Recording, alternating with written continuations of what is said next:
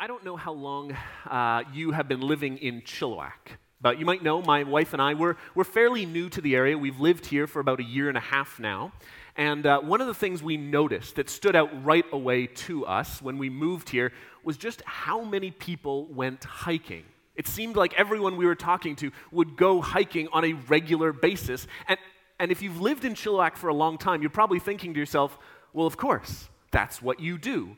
But actually, most of the places we've lived before, that has not been the case, right? We lived out in Burnaby, and I mean, that was not what happened. In fact, if we wanted to go hiking, we'd have to drive like an hour away just to find somewhere to go hiking and then actually hike back. And it was a whole big affair to actually do this kind of a trip. And so when we moved here, it was quite surprising. It was pretty normal. In fact, it was really easy. We moved here to Promontory and realized we're already halfway up. Like we've already made it halfway. It's not that hard to just go the rest of the way and make it to the top. And so shortly after we, we got here, we decided, all right, we, we need to hike Mount Tom, right? We have to get to the top, right? We have to say, you know, it's kind of our, our induction test into Promontory. We've made it to the top of Mount Tom. And so uh, my wife and I, we decided one afternoon, all right, after church on Sunday, let's, let's hike up there and, and we'll see if we can make it to the top problem was we, we started out a little bit later in the day and it was in the fall and so the sun was setting a little bit earlier. And so we started going out and we're thinking oh man ah, that, that, that's, that sun is coming down. I don't know how if we're going to make it right? Because the thing is we weren't experienced hikers. We hadn't done a lot of it. And know how long this trail was going to be. We didn't know how long it would take to get to the top, and so we're just hiking along and watching the sun go down and starting to worry more and more as we're going are we actually going to make it? And we're looking up every hill. Okay, maybe it's that one. No, it's not that one. Okay, maybe it's that one. No, oh, okay, we still got to keep going, still got to keep going. So finally, we just decided, you know what? I don't think we're going to make it right? We don't have enough time. And so, you know what? Let, us turn around. Let's go home because we're not going to make it. So we did. We made it home before the sun set, the sunset. And uh, later on, a couple weeks later, when I actually did make it to the top, I realized something. Yeah, we were about five minutes away from the top. we were right there. We were 90% of the way done, and we had no idea that all we needed to do was just keep going a little bit, and we would have made it. See, the thing is, we didn't know. We didn't know how long the trail was. We didn't know how long it was going to take us. We needed someone to say, Look, I've done this before. You're almost there. Just keep going. Right? We needed someone who could say, I know what this is going to take. I can see the whole thing. I've been there before. You can make it. Just keep going. In fact, if you've been with us going through the life of Abraham, you'll know that's exactly what God has been doing for a long time now, right? God gave Abraham this promise you're going to have a son, right? You're going to have a son. Even in old age, you're going to have this son. And then it seems like it's just never coming, right? He keeps on going, and God says, You're going to have a son. And Abraham's going, Where is it? I keep on going over, over the next hill, the next hill, the next hill, and I still can't see where it's going to come. And yet God continues to remind him again and again and again just keep going. It's almost there. You're going to make it. Right? God can say, I can see the whole plan. I can see the whole thing. It's going to happen. Just keep going. And the thing is, that's exactly how God talks to us, isn't it? In fact, that's why we have a Bible that has more than 10 pages in it. It's because God is going to say again and again to us, just keep going, just keep going, just keep going. Right? He reminds us again and again and again of what he has promised, of what he is doing for us. In fact, that's exactly what we see in our passage this morning. So if you have a Bible with you, let me invite you to open to Genesis chapter 18. Genesis chapter 18 is where we're going to be. We're going to look at the first half of this chapter this morning. And God is going to be repeating this promise that he made to Abraham. But, but here's the thing Every time God repeats himself, every time he reminds Abraham of this promise, he's encouraging him to keep going. It's never just pure repetition, right? It's never just copy and paste. God says the exact same thing. Actually, he keeps on revealing something new. There's something new that God brings into the situation that he shows to Abraham in order to encourage him to keep on going. And so, in fact, that's exactly what we see in this passage as well. So, if you have your Bibles open, let me invite you to follow along. Uh, Genesis chapter 18, we're going to start in verse 1. This is what the Word of God says. And the Lord appeared to him by the oaks of Mamre as he sat at the door of his tent in the heat of the day. He lifted up his eyes and looked, and behold, three men were standing in front of him. When he saw them, he ran from the front door to meet them and bowed himself to the earth and said, O Lord, if I have found favor in your sight, do not pass by your servant. Let a little water be brought and wash your feet and rest yourselves under the tree, while I bring a morsel of bread that you may refresh yourselves, and after that you may pass on, since you have come to your servant. So they said, Do as you have said. And Abraham went quickly into the tent to Sarah and said, Quick, three seahs of fine flour, knead it and make cakes. And Abraham ran to the herd and took a calf tender and good and gave it to the young man, who prepared it quickly. Then he took curds and milk and the calf that he had prepared and set it before them, and he stood by them under the tree while they ate. They said to him, Where is Sarah, your wife? And he said, She is in the tent. The Lord said, I will surely return to you about this time next year, and Sarah, your wife, shall have a son. Sarah was listening at the tent door behind him. Now, Abraham and Sarah were old, advanced in years. The way of women had ceased to be with Sarah.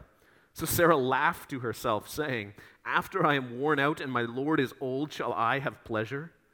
The Lord said to Abraham, Why did Sarah laugh and say, Shall I indeed bear a child now that I am old? Is anything too hard for the Lord? At the appointed time, I will return to you about this time next year, and Sarah shall have a son. But Sarah denied it, saying, I did not laugh, for she was afraid. He said, No, but you did laugh. All right. And that's where we're going to pause for this morning. Would you bow your heads and pray with me? Father, we thank you that you don't leave us alone that you continually encourage us, that you remind us of your promises. But Father, we thank you. Oh Lord, we praise you that you are able to accomplish all that you promise, that there is nothing that is too hard for you. So, Lord, I pray this morning, would we learn to trust you more and more? Would we lean into the promises that you have made to us and give ourselves to following after you? We pray these things in your name. Amen. Amen.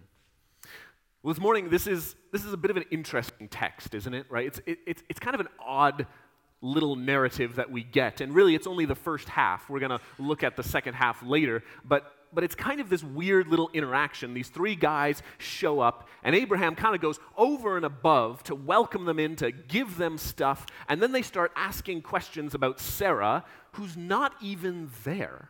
Right? Sarah's in a tent, and they are continually talking about what she is doing and what she is thinking and what she is saying. And it's this weird little interaction.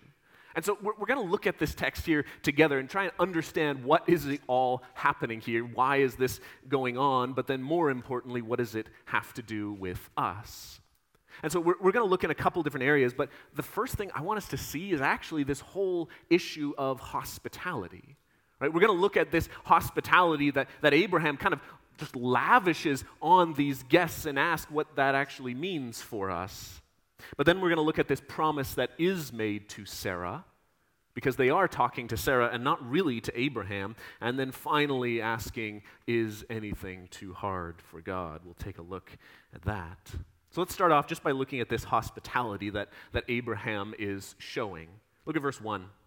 It says, The Lord appeared to him, Abraham, by the oaks of Mamre as he sat at the door of his tent in the heat of the day. So we're told straight off, God is going to be appearing to Abraham. That's, that's kind of the title for this whole section. God appears to Abraham. And now, that's happened before, right? If you've been following along as we've walked through his life, that's happened before. But this one is different, right? Verse 2 then tells us, He lifted up his eyes, Abraham lifted up his eyes and looked, and behold, three men were standing in front of him.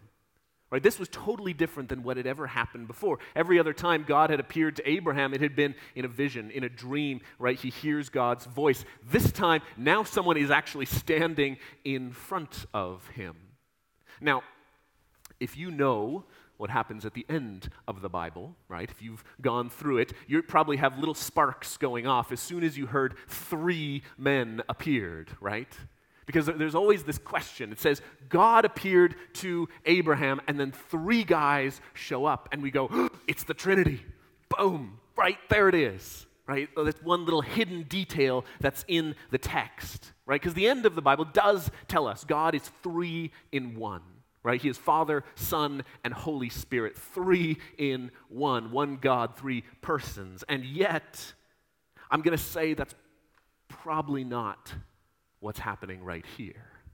Right? We can't jump ahead too far because actually, when we get to chapter 19, the two of them go off by themselves, and the text says they are angels, while the Lord stands and talks with Abraham. And so it seems that God shows up with two angels. Now you could ask, well, why does he choose two? Why doesn't he choose four? Why doesn't he choose one? And it's a great question that honestly we're just going to put to the side because we could spend a long time and get very little, or get, yeah, make very little progress on that because this text doesn't unfold it. What is interesting is how Abraham reacts right? He goes over and above to welcome these people into his house, right? Verse 3, he runs up to them, bows down in front of them, and says, Oh Lord, if I have found favor in your sight, do not pass by your servant.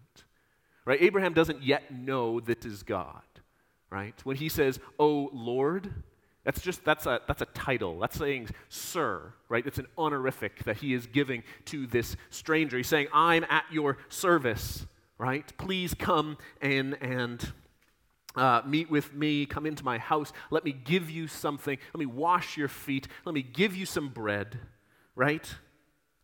And yet, what Abraham is doing here is, is essentially normal ancient Middle Eastern custom, right? If a stranger comes by, you're going to welcome them. You're going to give them food. You're going to invite them into your house. And yet, Abram's doing something a little bit more, right?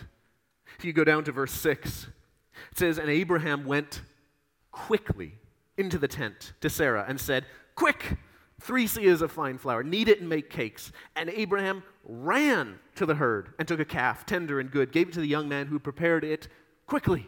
Right? Abraham is dashing around the house. He is running around. And you got to remember, Abraham is 99 years old. This is not a guy who runs anywhere right? That's not what he's doing. He is walking if he goes, and yet he is dashing around the house in order to prepare something for these guests.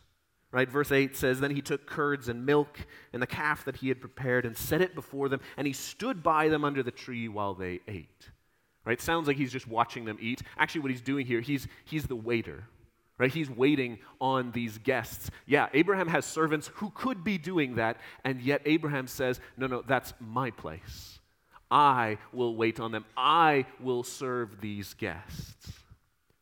Right? You know, in one sense, this is normal practice for hospitality in the Middle East, even today. If you go into a Middle Eastern home, they are going to welcome you, right? You are going to have food in front of you. You're going to sit down and have dinner with them, and you are going to be welcomed into that family. That's, that's just part of a custom, right? In fact, there's lots of uh, people all around the world. That's exactly what they do. They're going to welcome you in. It honestly makes us Canadians seem very, very individualistic because we would never even think of doing that, especially to someone we don't know, to a stranger, to actually bring them into our house. That's kind of hard to imagine sometimes right? If I can, if I can criticize our own culture for just, just a moment, we're very polite people, right? We're very nice in what we say, and yet at times we're very, very distant. We speak nicely, but we're very hesitant to actually show hospitality to other people. But I'm not here to talk about Canadian culture. I don't really care. That's not the issue. I'm saying that we don't need to change our culture, but the church needs to be hospitable. The church needs to be a place of hospitality. Right? Hospitality is not a cultural value, it is a gospel value. It's actually saying, you know what? Because of what God has done for me, so I should be welcoming others. When I was a stranger, when I had nothing to do with God, when I was far away from him, he brought me into his house. He has welcomed me into his family. That's what God has done for me. So now I, in response to that, will do that for others. I will welcome other people into my house. I will bring them in. I will show off the love of God for others. See, hospitality is not just a cultural add on. Actually, it's what the gospel is. It's the gospel at work in our lives. Romans chapter 12 puts it this way it says, Love one another with brotherly affection, outdo one another in showing honor. Do not be slothful in zeal, be fervent in spirit, serve the Lord. Rejoice in hope, be patient in tribulation, be constant in prayer, contribute to the needs of the saints, and seek to show hospitality. See, hospitality is wrapped up in all of those commands to seek out those who are in need and to serve them. It means what we have isn't for us. It means our homes are not actually for us, it's so that we could welcome others in. The food in our fridge isn't primarily meant for us. It should be meant to be able to serve and to give to others because God has given to us so much. All that we have is from Him. So, should we not give then to others? It's a reflection of what God has done. Let me give you an example. My wife and I, we moved down to Kentucky for about a year and a half. And while we were there, we were, you know, trying to join into a new church, and it's always a bit of an awkward thing, and you don't really know anyone. And so we arrived at this church, and it, I think it was the second Sunday we were there. Second week, and uh, we we had come with some friends, but we were talking to someone. I don't know, just after the service, I was just chatting with them. And he said, Well, why don't you come over for lunch? And my first thought was like, What?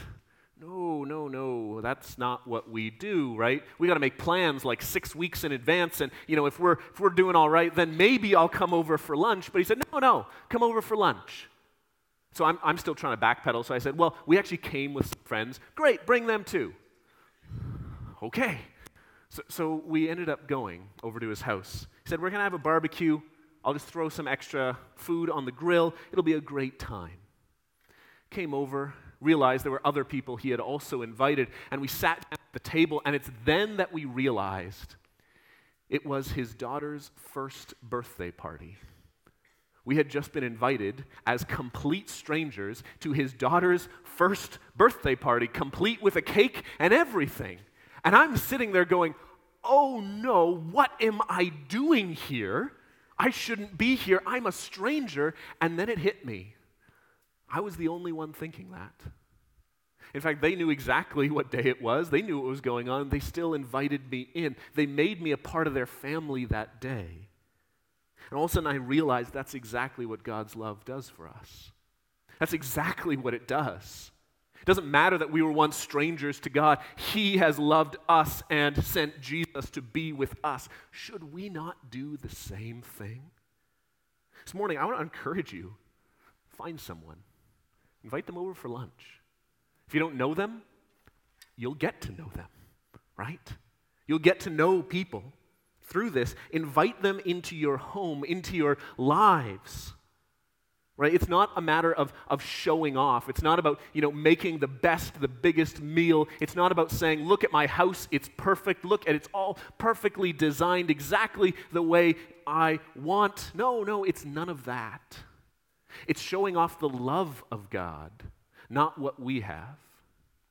So if you are going to open up a can of soup and buns, that's great. Invite people over and show them God's love, not how great a host you could be. It's a call to show off God's lavish love. Hebrews chapter 13 puts it this way He says, Let brotherly love continue. Do not neglect to show hospitality to strangers, for thereby some have entertained angels unaware. See, that's exactly what Abraham was doing. Right? He didn't really know exactly what was going on, but he was determined to be able to show God's love to these people, and it becomes apparent pretty quick these are no ordinary strangers. right? These are not just normal people. In fact, it comes up pretty quickly. Verse 9. Look at it with me. It says, They said to him, Where is Sarah, your wife? He said, She's in the tent. Now just pause there. How did they know Sarah's name? How did they know who she was? They haven't met her.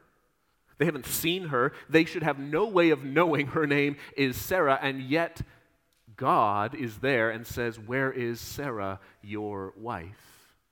It's not because he didn't know where Sarah was, but it's actually because he's pointing out the fact he knows exactly who Sarah was. Right? And that's why verse 10 starts with, The Lord said, all in capitals, because it's telling us right there that he's talking about God. Abraham realizes who is talking to him. But here's the interesting thing while this conversation is happening outside the tent, right, God is speaking with Abraham and Sarah's back here. God isn't really talking to Abraham, is he? Actually, God is talking to Sarah. She might not be there, but everything that he says is directed to her and about Sarah. In fact, what I think is happening here is that God is saying to Sarah, I- have noticed you too. See, all throughout the life of Abraham, who has God been talking to? God's been talking to Abraham. Right? All the visions, all the covenants are made with Abraham. It's not been with Sarah there present. This time, God shows up specifically to talk to Sarah. You might say, well, then why is she in the tent? well, actually, that goes back to very ancient Middle Eastern custom. The wife wouldn't come out and greet strangers, and stay in the tent. That's where she would be. But where is she? Well, she's listening right at the door. She wants to know what's going on with this guy. So, verse 10 the Lord said, I will surely return to you about this time next year, and Sarah, your wife, shall have a son. Sarah was listening at the tent door behind him. Right? God is speaking for her good. He's not overlooking her. Actually, he sees her and says, Now you need to be assured that the promises that I've made to Abraham are coming true for you as well. So, verse 11. Sarah reacts, but it's not exactly the best reaction, is it? It says, Now Sarah, or Abraham and Sarah were old, advanced in years. The way of women had ceased to be with Sarah. So Sarah laughed to herself saying, After I am worn out and my Lord is old, shall I have pleasure? Right? Sarah just laughs at the promise of God. Are you kidding me? That's not going to happen. Right? And not without good reason, right? She is looking at this going like, man, we are old to have kids. That is not going to happen, right? Sarah's going, menopause is way back there. It's not even a factor anymore. Like, this isn't going to be happening. In fact, what's not necessarily clear in English, Hebrew, it's a little bit clearer there. What she's saying is, hey, you know what? We're both real old. Nothing's been happening, all right? Nothing's been happening. It's not going to happen, right? They might have lived thousands of years ago. They knew what it took to make children, and it wasn't going to be there. So she's saying, this isn't going to be possible.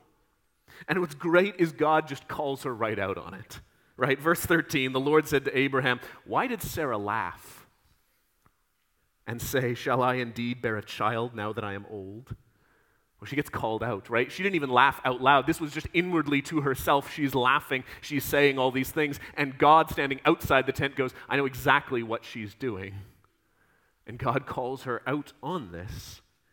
Right? She tries to deny it, verse 15, but no, no, she did laugh. And here's the thing actually, Abraham laughed too. If you remember just last chapter, chapter 17, verse 17, it says, Then Abraham fell on his face and laughed and said to himself, Shall a child be born to a man who is a hundred years old? Even Abraham is laughing at this because it seems so ridiculous that it could happen. Right? It's so outrageous, it seems to be funny.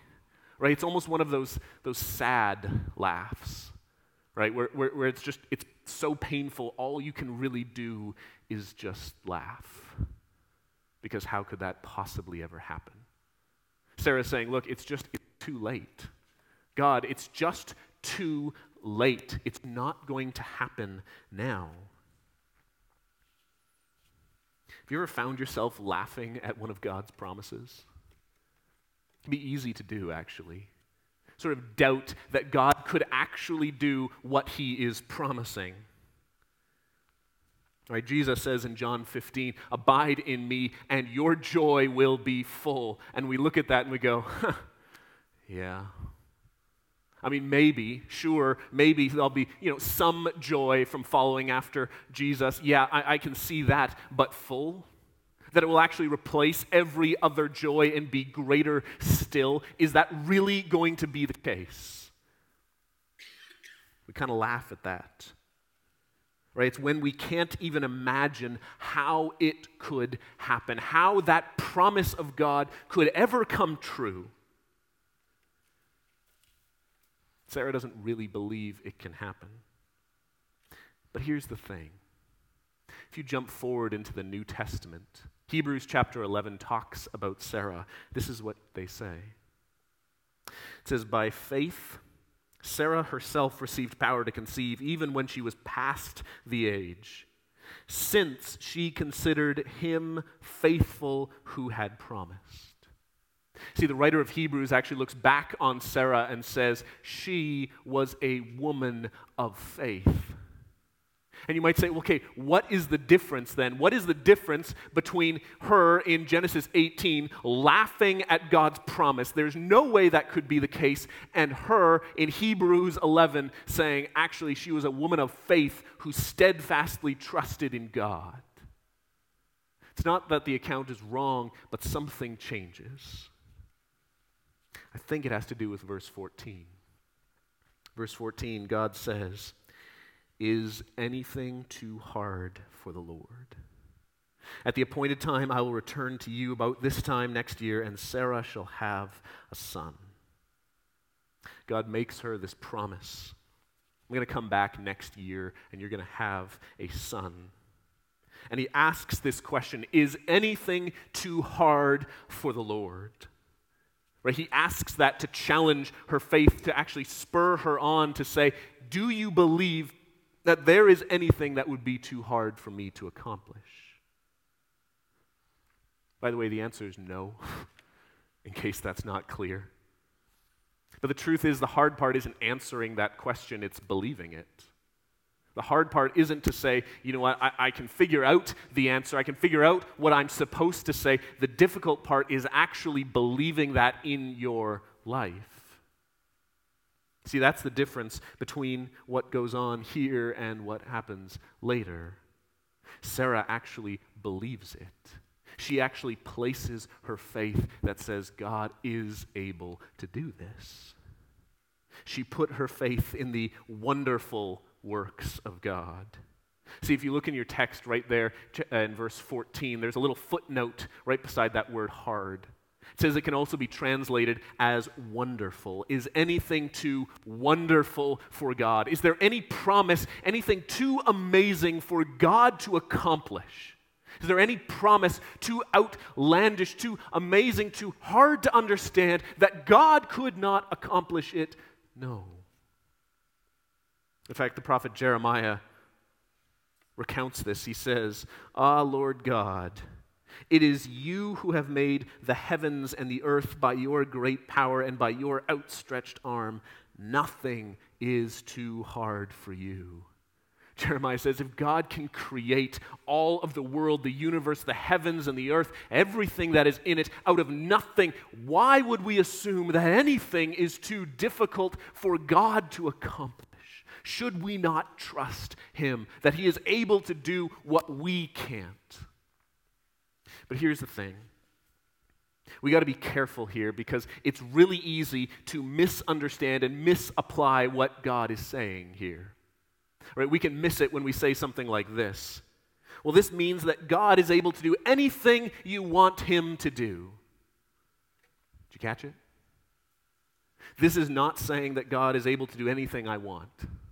This is not me saying, you know what? God says he can do anything. So, so God, I, I would love a new car.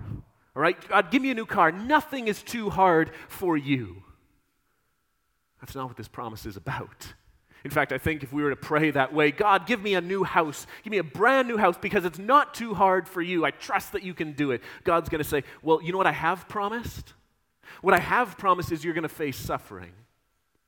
I have promised that you're going to face persecution. How about that promise? Are we still trusting that God can do anything? Because in that, God says, I will never leave you or forsake you. I will not leave you be, even in your suffering, even in your trials, even in your pain. I will not leave you. Do you believe that? Do you believe that God is able to do all that He has promised? When it says God will actually use your suffering, your pain for good, that He will build up your faith, that He will be able to use all of the hardships in your life actually for good things. See, it's a lesson Abraham's great grandson would find out. If you remember the story of Joseph, he goes through all manner of trials and suffering, sold into slavery and cast around a number of different times. Yet, what does he say at the end of his life? He says, As for you, you meant evil against me, but God meant it for good to bring it about that many people should be kept alive as they are today. Do you believe that in the worst moments of life, God can use it for good? Or is that too hard for God? See, this is where the difference comes. It's easy to say the answer. It's really easy to say, yeah, nothing is too hard for God. It's another thing to actually believe it, to trust in the middle of pain, in the middle of all of these hardships. Yes, God is able to redeem even this. He is able to bring me out of this. Nothing is too hard for God. See, we can struggle to believe that. God can actually use our pain for good. We can also struggle to believe that His way is actually best. See, it's one thing to say the right answer, it's a whole other thing to believe it and do it. To actually walk in obedience to God to actually say, I think that by following His commands, His word, His ways, that it will actually be the best for me. I trust that even all the things that I give up, God is able to give me far more than I would ever gain lost off in a world of sin. That when Jesus says that in me your joy would be full, he actually means that that it is actually going to be for the best. To believe Him in the midst of suffering, to believe Him in our obedience, and to believe that when He says, anyone who comes to Him, He will forgive, means anyone. It means you and me. See, we just celebrated Easter. It's the celebration that Jesus was actually raised to new life, that God out of death brings life. In fact, that's exactly what's going on in our chapter here. Abram and Sarah, their bodies are, well, to quote Hebrews, as good as dead. They're 100 years old. There's no way it should be happening, and yet God is going to bring new life. He is able to do that. He is able to raise Jesus from the grave. How will He not also be able to bring us to new life? He is able to forgive all of our sins. When Jesus died on the cross, he said, I paid for the punishment of all of the sins. Not just the nice ones, not just the easy ones, all of them. They are done, they are paid for. So anyone who comes, anyone who comes would be forgiven. That means you, that means me, that also means our coworkers. That means the people on the bus who really annoy us and get under our skin, even them it means the people that we rub shoulders with, the people that we clash with, our neighbors across who we just can't quite stand. God is able to forgive even them. Do we believe that? Or do we look at them and say, no, they're, they're too far gone? No, not for them. That would be too hard for God to save, to change them. No, that's too much. Actually, this passage says it's not. It's not too hard for God. So, would we be faithful in then sharing? in looking around at even those who seem unlikely and say, God can forgive them. God does what we can't, but nothing is too hard for God. So, this morning, as we close, let me invite the worship team to come forward. And as they do, let me just ask this question Where do you find it difficult to trust God? Where exactly do you find it difficult to actually believe that God is able to do what he promises? Is it in your obedience? Is it hard to see that what God is offering will actually be better than anything sin has? Is in the midst of your pain to say, you know what, I don't believe that God could actually bring anything of good out of this mess, out of this junk? Is it looking at your own life and saying, I don't think I can be forgiven? I don't think my neighbor can be forgiven. I don't think that person who doesn't look like me can be forgiven. What have you labeled too difficult for God? See, this text is a reminder that God brings life out of death, that his promises are sure, that there is no reason to question them. So, this morning, I want you to hear the promises of God as an encouragement. From God who already knows what the end, He knows where the trail goes. And even if we can't see it, God is saying, keep going, keep on. You're almost there. This promise is a reminder that God is able to bring us through to the end. Keep going, trust in Him. Let's pray. Father, we thank you so much, oh Lord, that you do come after us, that you have welcomed us into your house. Lord, that when we were your strangers, when we were far away from you, you brought us in, that you redeemed us, that you saved us, so that anyone who would come, who would place their faith in you, would be saved. Lord, thank you for that promise that is not too hard for you. We pray these things in your name. Amen. Amen.